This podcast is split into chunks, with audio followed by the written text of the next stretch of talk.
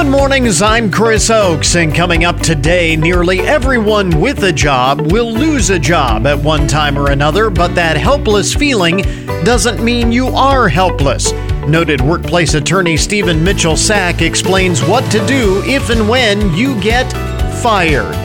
Also, this morning, past events have helped clear hundreds of backlog cases off the books. The Findlay Municipal Court is holding another day dedicated to settling issues related to restricted driving privileges and suspended licenses. We'll have details.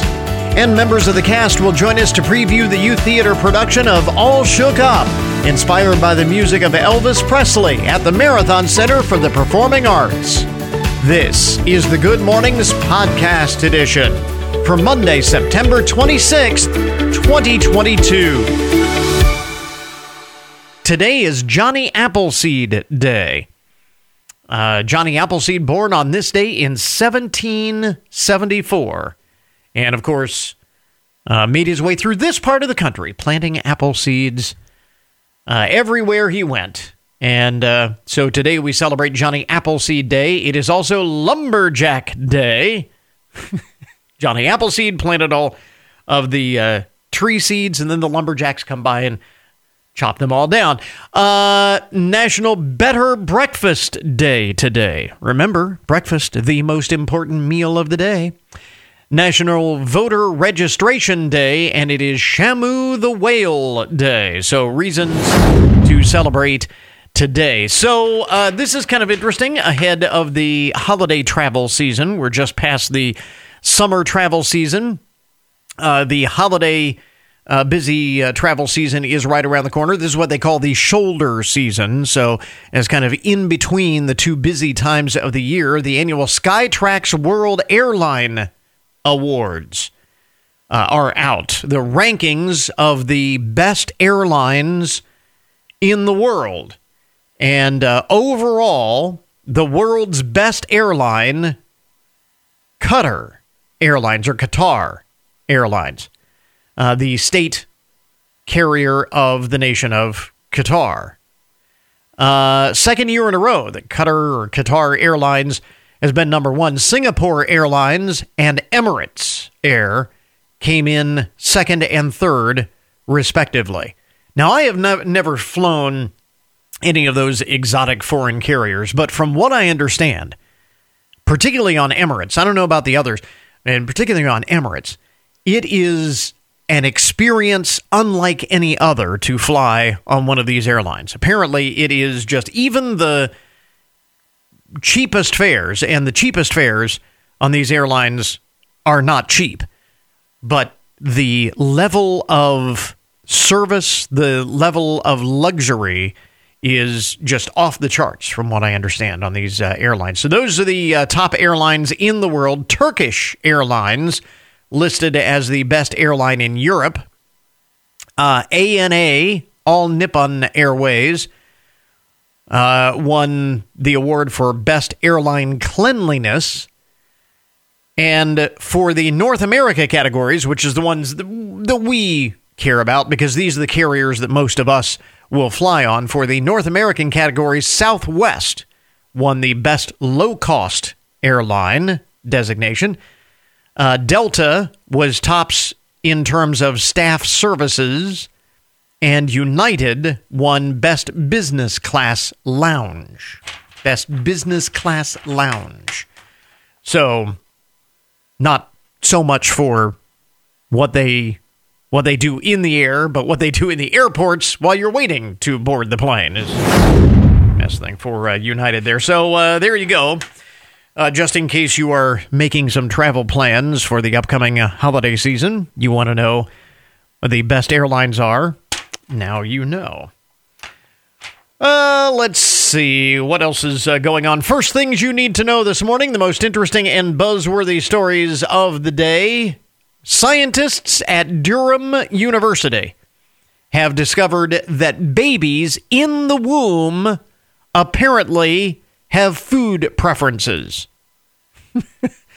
In a first of its kind study to see if unborn babies prefer certain foods as compared to others, because remember, they get their nutrition not by eating, obviously, through the umbilical cord and, and so on. So uh, I'm, I'm not sure what would make them think that unborn babies that get their nutrition without tasting or consuming, technically, quote unquote, consuming food in a traditional way, why they thought that unborn babies might have food preferences, but they decided to test this because apparently they had nothing better to do with their time at Durham University. And believe it or not, uh, they found that yes, it does appear that on some level, unborn children have food preferences, at least if the observations of the scientists are to be believed.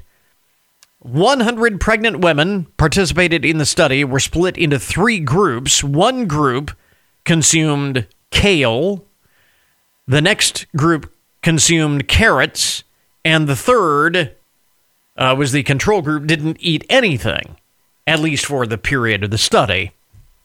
And uh, scientists then examined ultrasound images after the mothers consumed or didn't consume these foods. Kale seemed to correlate with unborn babies making a crying face. Just as you would expect after they were born. uh, moms who consumed carrots tended to show smiling babies on the ultrasound. Babies te- seem to smile. Uh, and uh, moms, obviously, who didn't consume anything, there was no change. So, um, so they take that to mean that maybe, just maybe, and they are quick to point out that more research is needed to see if what a, a mother consumes during pregnancy impacts a baby's preferences after being born, but it does seem to indicate that there is some sort of correlation between what a mother consumes, uh, or it, it, does seem to have some impact on an even an unborn child. So I don't know. Uh, I look at that though, and I just say that just tells me no one likes kale. No one likes kale at all. Hmm and just get rid of this once and for all. Um, NFL news. This was this was kind of cool. Uh, over the weekend, Farm Aid was held. I don't know if you knew this. The annual Farm Aid event uh, started all the way back in 1985.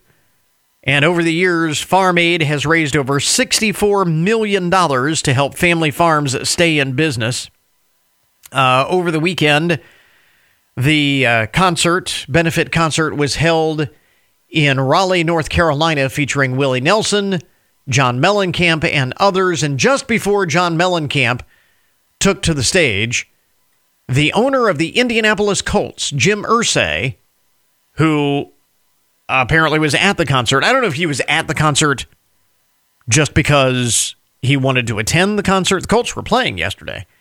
Um, so I don't know whether he was at the concert to enjoy the concert or specifically for this, but uh, right before John Mellencamp took the stage, uh, Jim Irsay came on stage and presented him with a $1 million check for Farm Aid.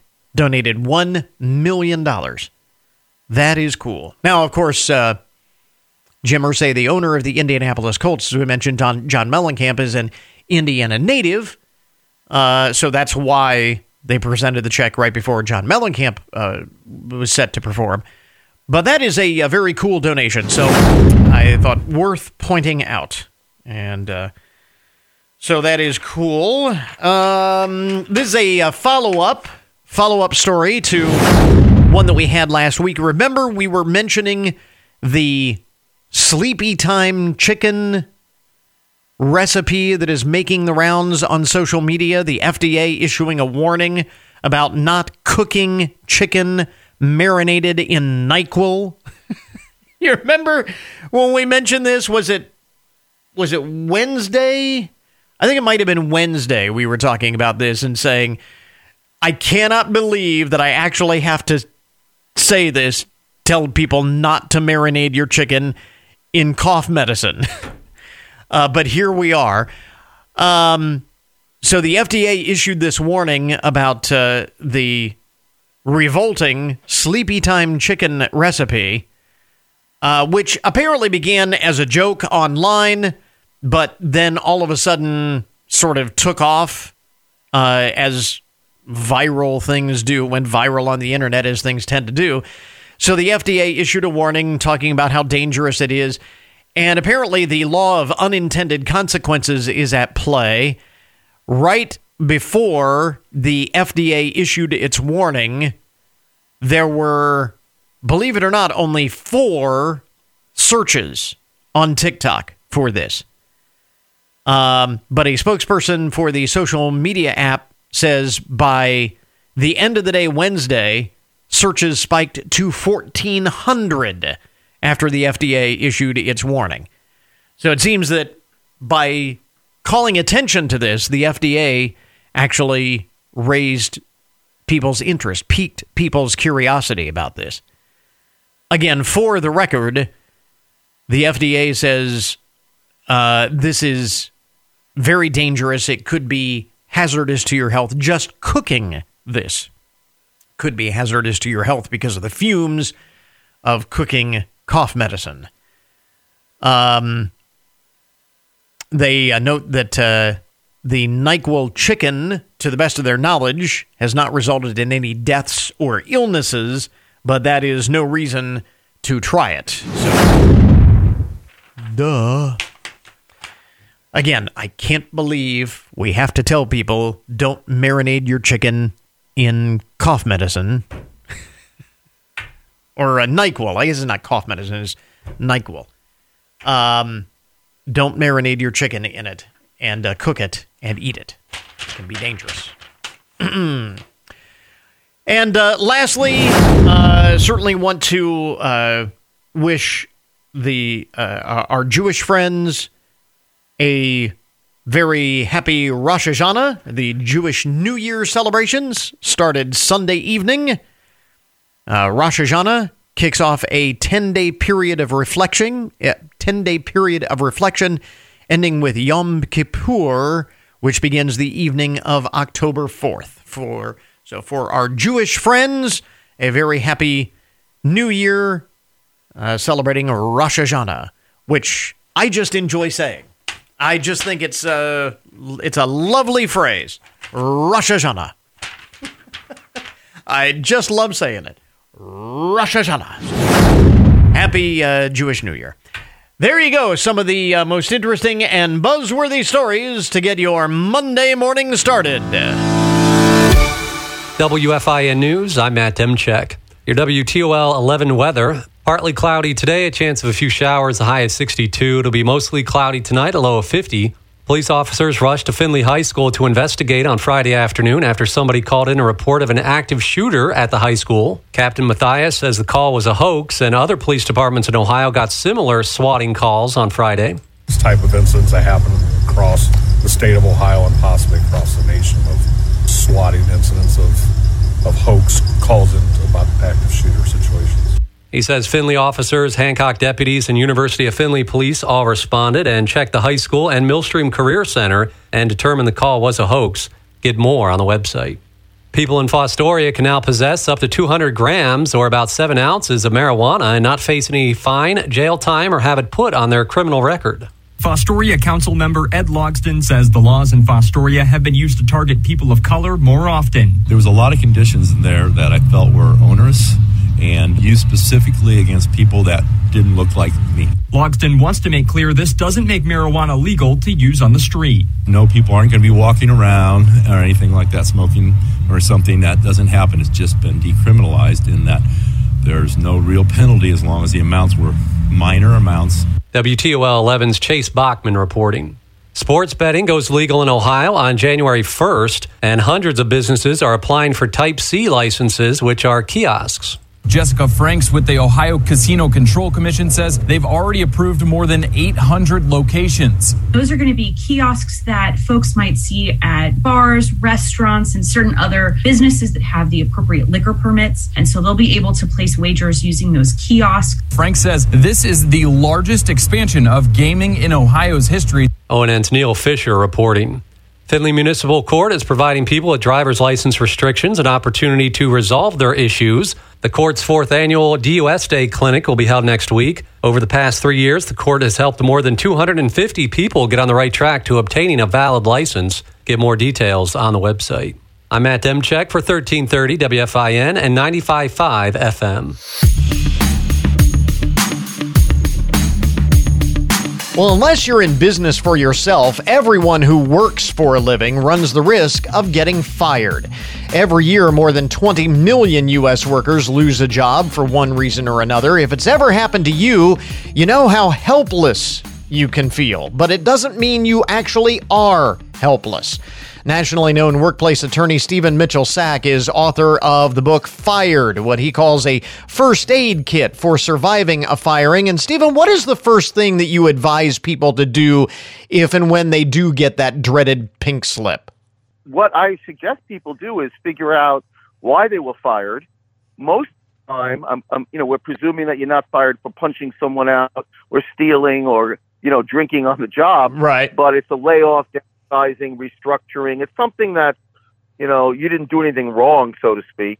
Um, that's the first thing. And then if that happened to you, you have to question the firing, certainly the timing of it, and you must go back in and if they make you an offer of severance, always negotiate a better deal. So you're dealing with terminations that may necess- may not necessarily be wrongful, not a, a, legal recourse. I mean, sometimes there will be wrongful termination, and that's a whole different set of uh, issues, right? Correct.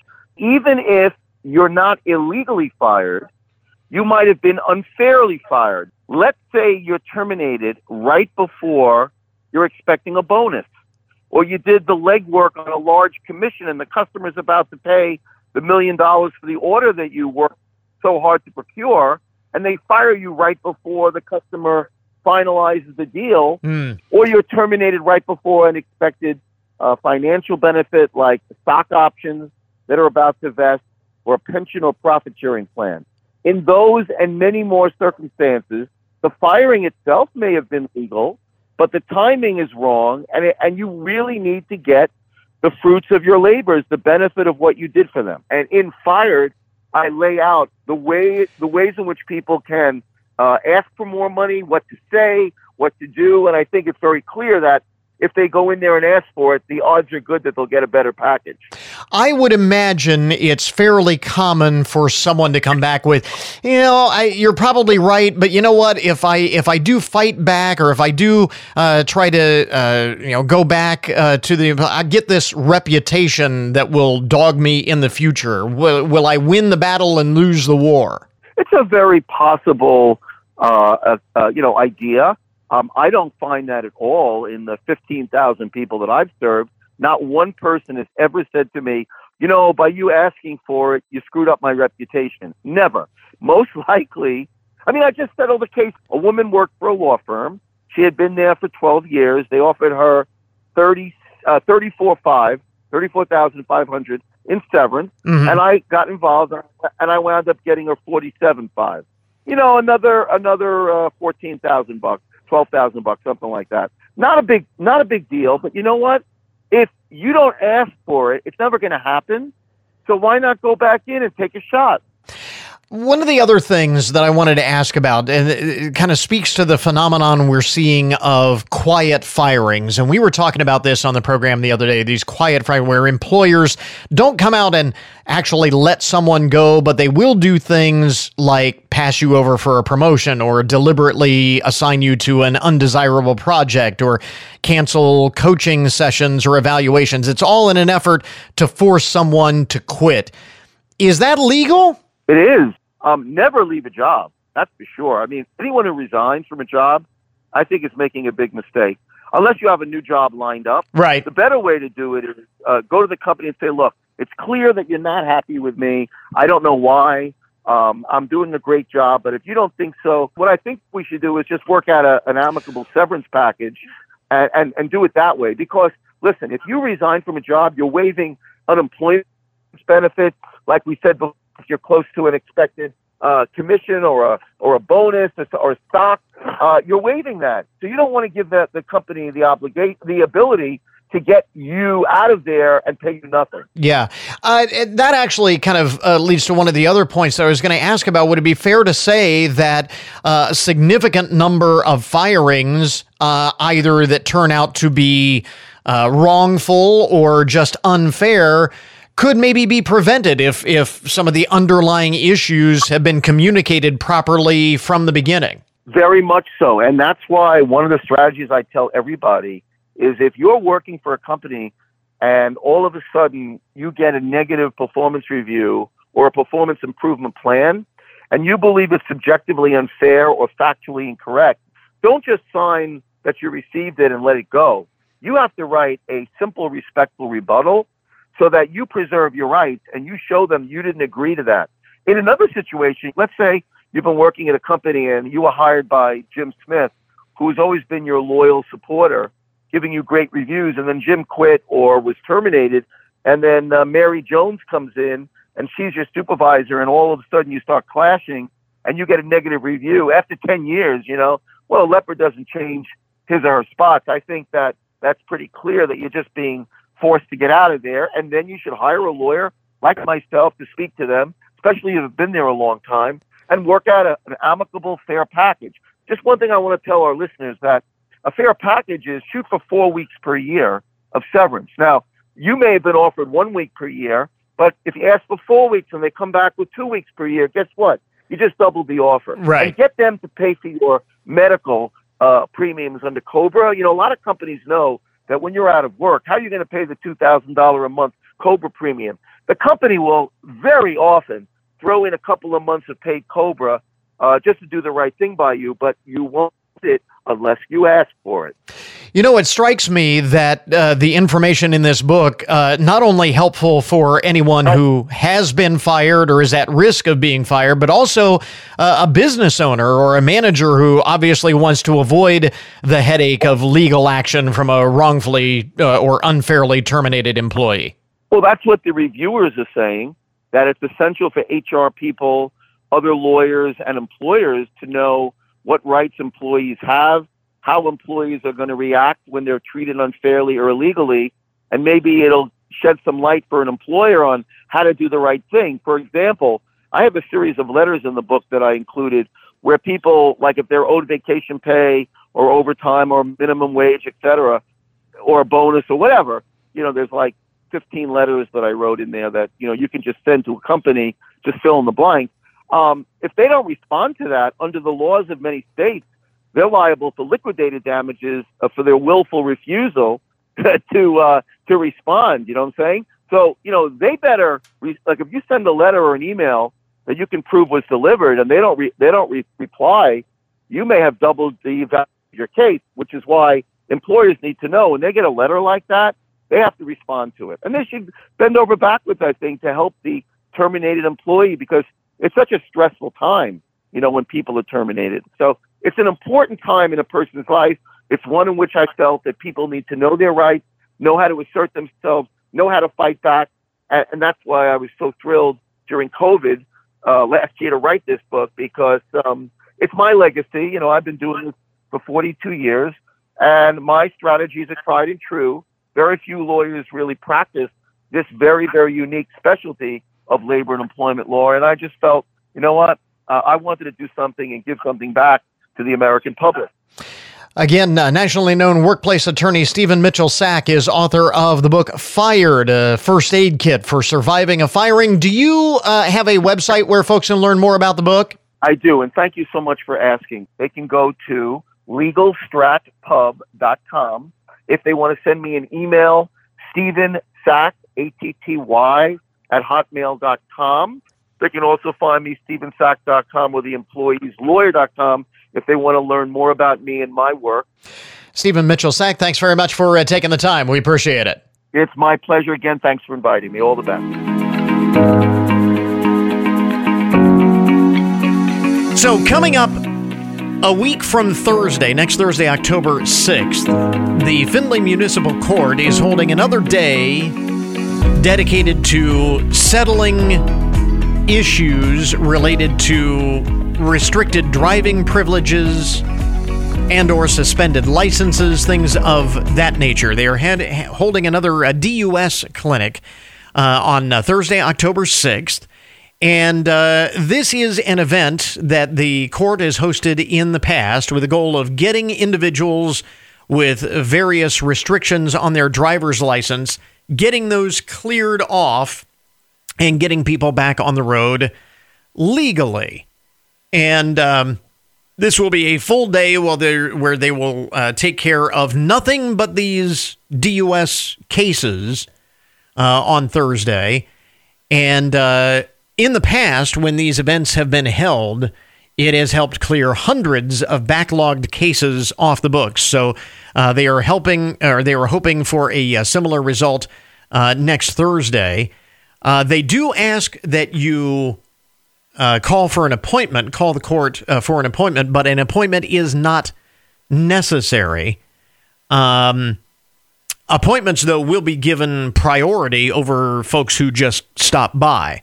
You can give the court a call, 419 424 7141. We have the link up for more information at our webpage as well to reserve an appointment. And uh, the various types of license restrictions that you can get uh, help with include license forfeitures. Uh, if your license has been forfeited because of un- unpaid fines or failure to appear, you can get that straightened out. Uh, if there is a block on your registration because of an unpaid fine, they can get that resolved. Um, if you uh, were under a suspension imposed because of a traffic conviction in Findlay Municipal Court and you need limited driving privileges, they can take care of that. Uh, let's see here. Uh, non compliance suspensions imposed by the BMV when you don't provide proof of insurance. They can settle that. Uh, if you have suspensions because of too many points on your license, uh, you can deal with that issue. And if you have unpaid reinstatement fees owed to the BMV, uh, they can uh, set you up on a repayment plan and get that all straightened out. Now, uh, obviously, you will need to bring any money that you need to resolve uh, those financial issues, uh, proof of insurance, especially if that is your issue, a non compliance. You haven't shown proof of insurance, you will need that. And uh, any documentation that you have uh, with respect to your status, your driving status, so that they know exactly where you are and they can sort all of the uh, confusion out. Those are the things you need to bring with you. And uh, during the event, the court will waive the filing fee that is normally assessed for petitioning for driving privileges to be reinstated because of suspension. So, in many cases, you can get it taken care of on the spot and you'll be able to drive home legally um, again, this is uh, coming up next Thursday.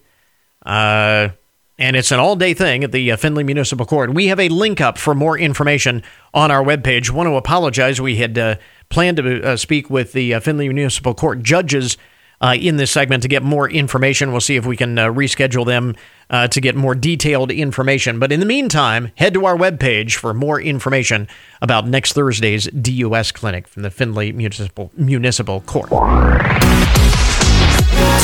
years of good mornings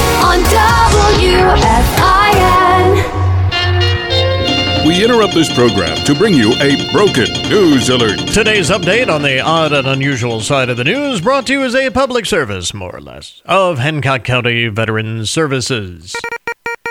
This uh, crazy young woman in Oklahoma City is in the hospital for what is maybe the craziest injury. Uh, it, this is really wild. Uh, Rebecca Gillespie was struck by a cell phone while waiting in line for a ride at the Oklahoma State Fair. Uh, Rebecca was uh, was hit after the phone came flying out of the pocket of someone who was already on the ride as it flipped upside down. I don't know what ride it was, but it takes riders uh, turns riders upside down, and somebody's cell phone fell out of their pocket and and hit her, sent her to the hospital.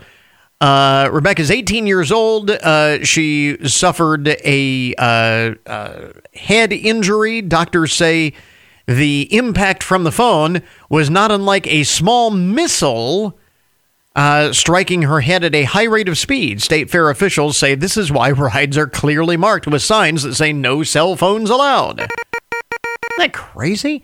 Here's hoping she is okay, but that is uh, just a bizarre injury. One of those crazy things. And they, they say that on uh, amusement parks and everything, you go to Cedar Point, they say no cell phones on the ride. This is why. These things can happen, apparently. Story out of uh, Oregon. Apparently, officials in the state of Oregon are grappling with a weird crime spree. Someone is illegally shot, chopping down trees. Now, more than, at least latest count, more than 750 have been felled. And nobody knows who's doing it or why. The mysterious tree cutter uh, has been at work since August of 2021, has been chopping away along the Springwater Corridor Trail in Gresham, Oregon. Now, mind you, the person does not bother hauling away the trees. They just chop them down, leave them on the side of the trail. Uh, the uh, criminal, whoever it is, has been nicknamed the Gresham Lumberjack, strikes at night, and appears to be felling trees with a handsaw. Um, authorities installed cameras along the trail and put up signs asking those who are walking along the path to report anything mysterious. So far, they are no closer to identifying the uh, person responsible. It is unknown.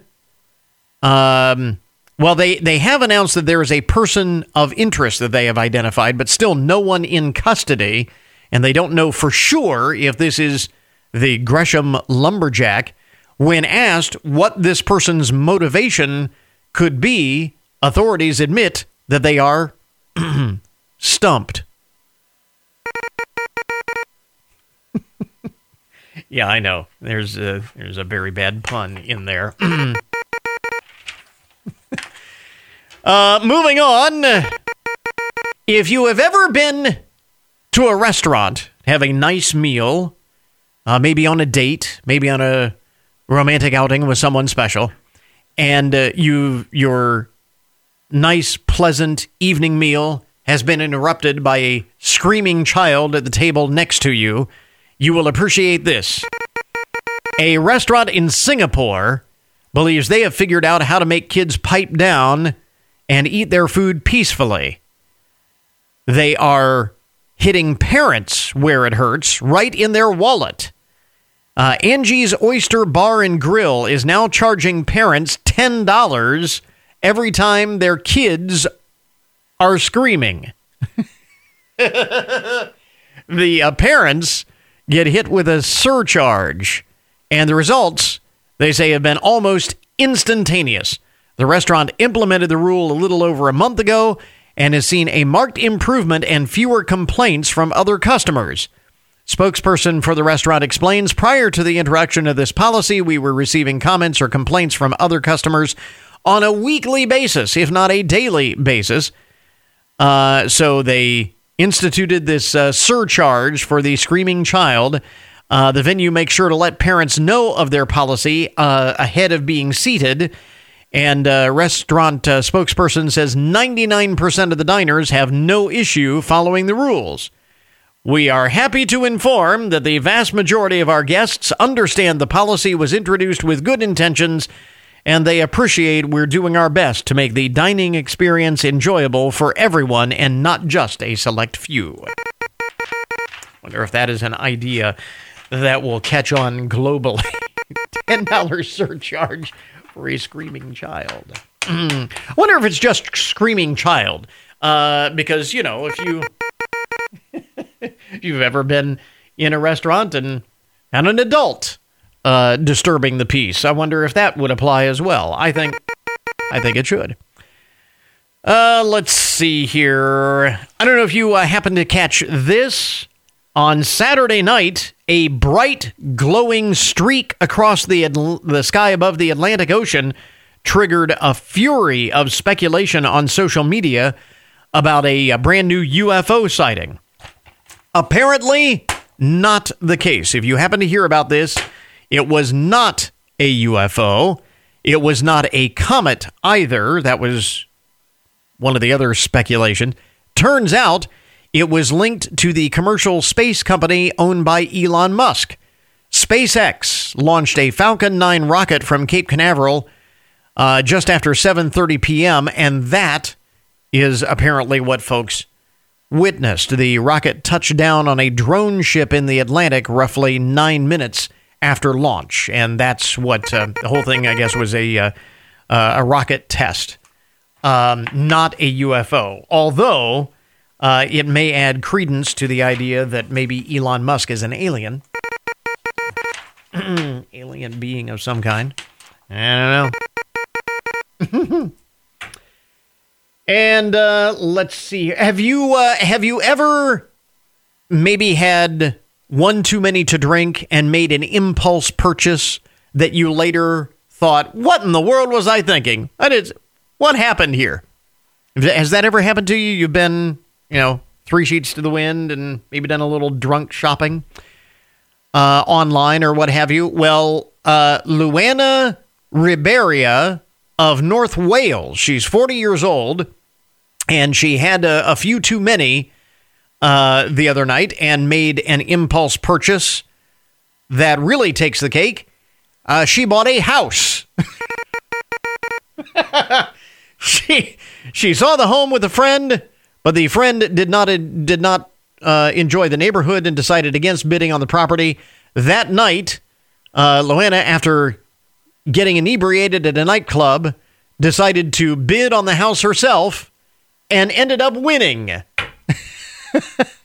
she she said, "I don't actually have any recollection recollection of doing this, but apparently I got home the next morning, called the real estate agent, put in a bid, and got the house." uh, she says it has caused uh, a bit of uh, uh tension in her family. Uh, Ms. Ribeira said her boyfriend has given her the silent treatment after. but as it turns out, the home ended up a good investment. She was able to flip the home for a profit and has since flipped two more. So I I think the the other ones that she purchased, she was stone cold sober when she did so, but not such a bad deal after all.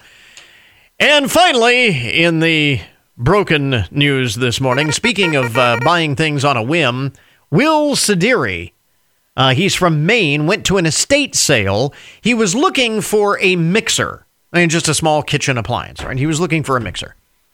Ended up buying a 700 year old document. Mr. Sideri saw the framed document hanging on the wall, noticed it uh, was written in Latin and had gold detailing and thought, hmm, this is really interesting. Might be worth something. Bought it for 75 bucks, then have it, had it examined by an appraiser. The parchment turned out to be 700 years old, used in the Beauvais Cathedral in France. And the appraiser said the document could be worth as much as $10,000. Although he says he has no plans to sell. Invest in 75 bucks. Turns out it's worth 10K. Not bad. Uh, story does not say whether he got his mixer, but I would imagine if he sells the document, he could afford to buy a new one. There you go. Uh, that is uh, today's broken news report. This update on the odd and unusual side of the news, brought to you as a public service, more or less, of Hancock County Veterans Services. We now return you to your regularly scheduled programming. And yet another major brand just announced it's halting all social media advertising. The two most overused and abused words in advertising are truth and trust. They are the two most precious commodities for all brands, big and small. As an advertiser, you have to trust your partners to protect your brand's truth using the media consumers trust. Radio, it's on. This message provided by WFIN. And now, your daily download the numbers behind the news and the statistics that shape our lives. When asked what of the five senses uh, people consider the most important, you know the five senses you, uh, sight, hearing, touch, smell, taste. Uh, of those five senses, 77% of Americans say that their vision is the most important of those senses. 77%. Uh, hearing was second on that list at just 14%.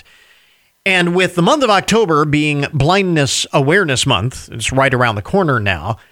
The folks at uh, OnePoll did a uh, survey on behalf of NVISION, which is a company that specializes in LASIK eye surgery, and they asked Americans really an intriguing question. What would you miss seeing the most if you were to lose your vision? Have you ever thought about this? What would you miss the most? And according to this survey, 2,000 Americans responded in this survey. They said, uh, let's see, 15% said that they would miss seeing their favorite TV shows and movies. 15%. Okay. Uh, 22%, this is when it starts to get a little personal. 22% said that they would miss seeing their pets. Uh, 23% said that they would miss the most uh, seeing scenes of nature, uh, just the everyday world around us.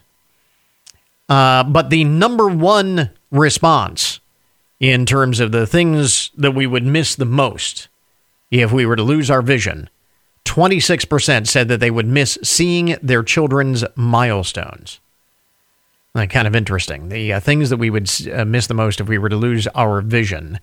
Um, 65% of those in the survey uh, wish that they had taken better care of their eyes over the years. Uh, 58% said that they pretty much take their vision for granted.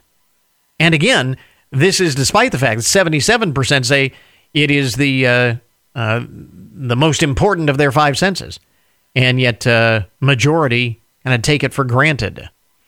Uh, the survey also found that the average person first begins to worry about their vision at the age of 39.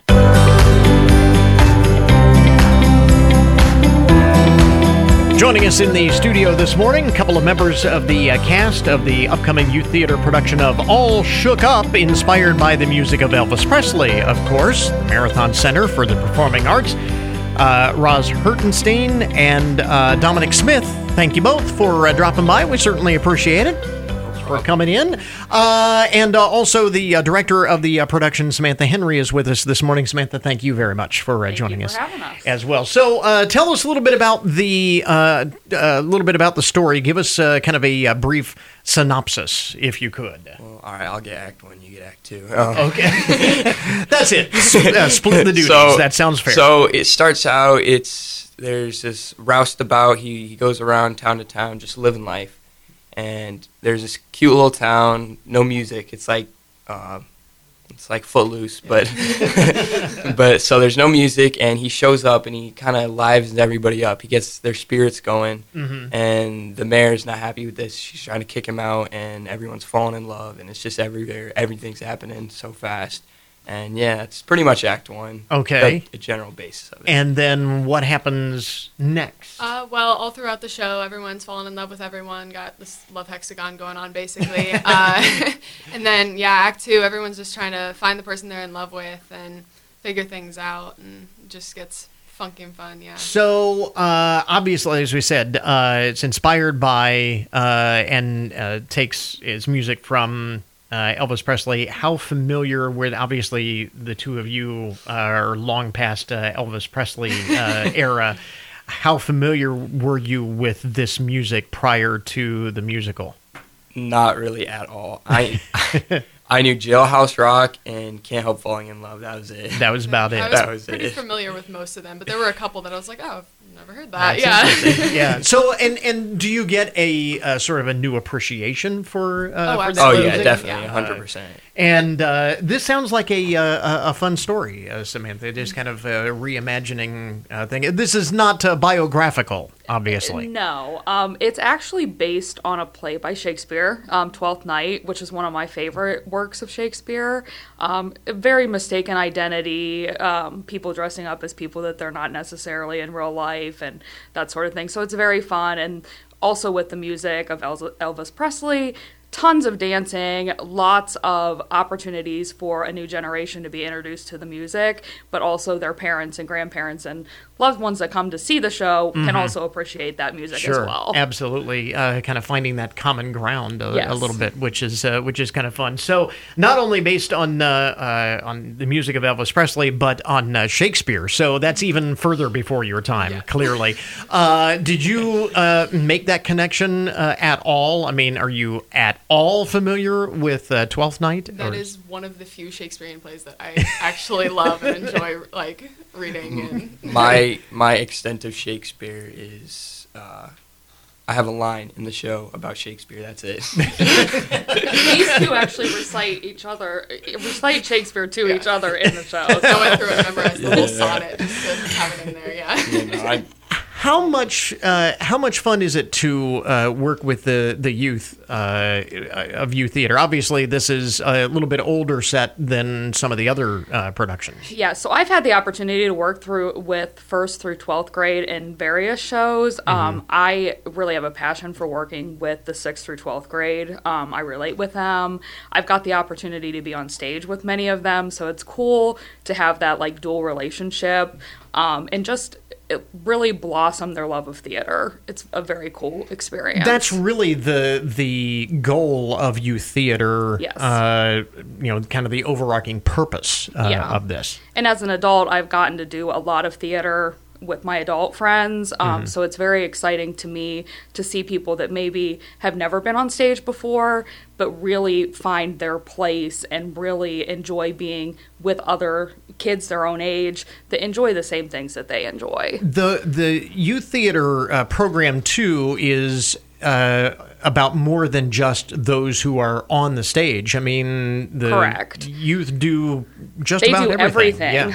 Um, so we teach them how to do lights. We teach them how to be stage managers. Just um, being a person and interacting with other people and getting those speaking skills and all of those different skills that we use every day in our lives that we don't even really realize that we use. Mhm. We use all of those skills in theater. So it's a really cool program to be able to teach that to our youth. And it, it sounds as though, uh, just my first impressions of the two of you, this is not your first production, you theater production? No. Yeah. Uh, what are some of the others that uh, you have been involved in? Well, okay, so this is actually my first one in like four or five years. It's been a really Okay. long time. Okay. But So, what made you get back into it? I honestly really don't know. I, I had a friend who who was connected with me. He was like, "You really you got to get back out here," and I didn't Mhm. have anything to do this fall. And I was like, "You know, I'll give it a shot. Okay, I'll, all right. why not?" And I ended up joining it, and I'm actually having so much fun. And I'll I'll most likely be back next year. How often? How often does that happen? Where It happens kids quite are- a bit. Um, I've directed for them the past several years, Mhm. um, and I got to work with Dominic. And probably the last show he was in was a one act called The Snow Show, I think. Um, and he did a great job in that show. But that happens. You don't see a kid for like four or five years, and then you Mhm. see him again, and you're like, "Oh my gosh, you're so tall." They're all taller than me, even well, the sixth kind of graders. you know, uh, you know, even Tom Cruise, he doesn't make a, a movie every year. It's just every you know three or four years. Yeah. So yeah, that- it's about the right. And and Roz, you've uh, obviously Yes, I've been doing youth theater since I was in second grade, um, and yeah, I've been participating. Has it always year. been on stage for you, or Um, there was one year I uh, got sick at audition, so I did makeup that year. But otherwise, yeah, yeah, every year since. but um, that's uh, but that's a whole different. yeah, but that was gotta- also a great experience, just Yeah. learning like the backstage stuff and just having a different perspective on it. Yeah, I just love all aspects of it. And Samantha, is that? Uh, I mean, do you find that is the case? Do do kids find their niche, or do they, uh, you know, do different things, different productions? I think it's a little mix of both. The cool thing about youth theater is a lot of times when the um, first through fifth grade is performing, um, the sixth through twelfth grade will come and do tech for them, which is kind of cool, Mhm. and vice versa. Um, so really. As long once they get into the program and they're kind of hooked on it, there are so many opportunities. They have youth theater club where they do different things at that. Um, there are the shows that are always fun to be a part of, but just a lot of opportunities for the kids to be involved. So, uh, this latest show, All Shook Up, give us all of the uh, details. When do you open? Uh, this Friday. Okay. It's September 30th at 7:30. Okay. Um, and then October 1st at 2 p.m. And if folks want tickets, Yes, they go to mcpa.org. That's the easiest way to get tickets 24 7. And then they can get it by phone Monday through Friday, 11 to 4. And the phone number is 419 423 2787. and uh, what a cool place to perform It's going to be a, a terrific time. Fun for the entire family. It'll be a For great show for the entire family. Again, uh, Dominic Smith, Ro- uh, Roz Hertenstein, uh, thanks very much for uh, dropping by. Director Samantha Henry, all shook up. Uh, inspired by the music of Elvis Presley, the Marathon Center for the Performing Arts, uh, beginning on Friday. And that will finish up our podcast for today. Thanks to all of our guests for joining us on the program this morning. Remember, you can get more information about all of the topics that we talk about each day on the show at our webpage. That is goodmornings.net. Coming up tomorrow on the program, Breakdown. The latest book from National Geographic Kids is a How Things Work look at how things don't. So until tomorrow morning, that is Good Mornings for this morning. Now that you've had a good morning, go on out and make it a good day. Catch you back here tomorrow.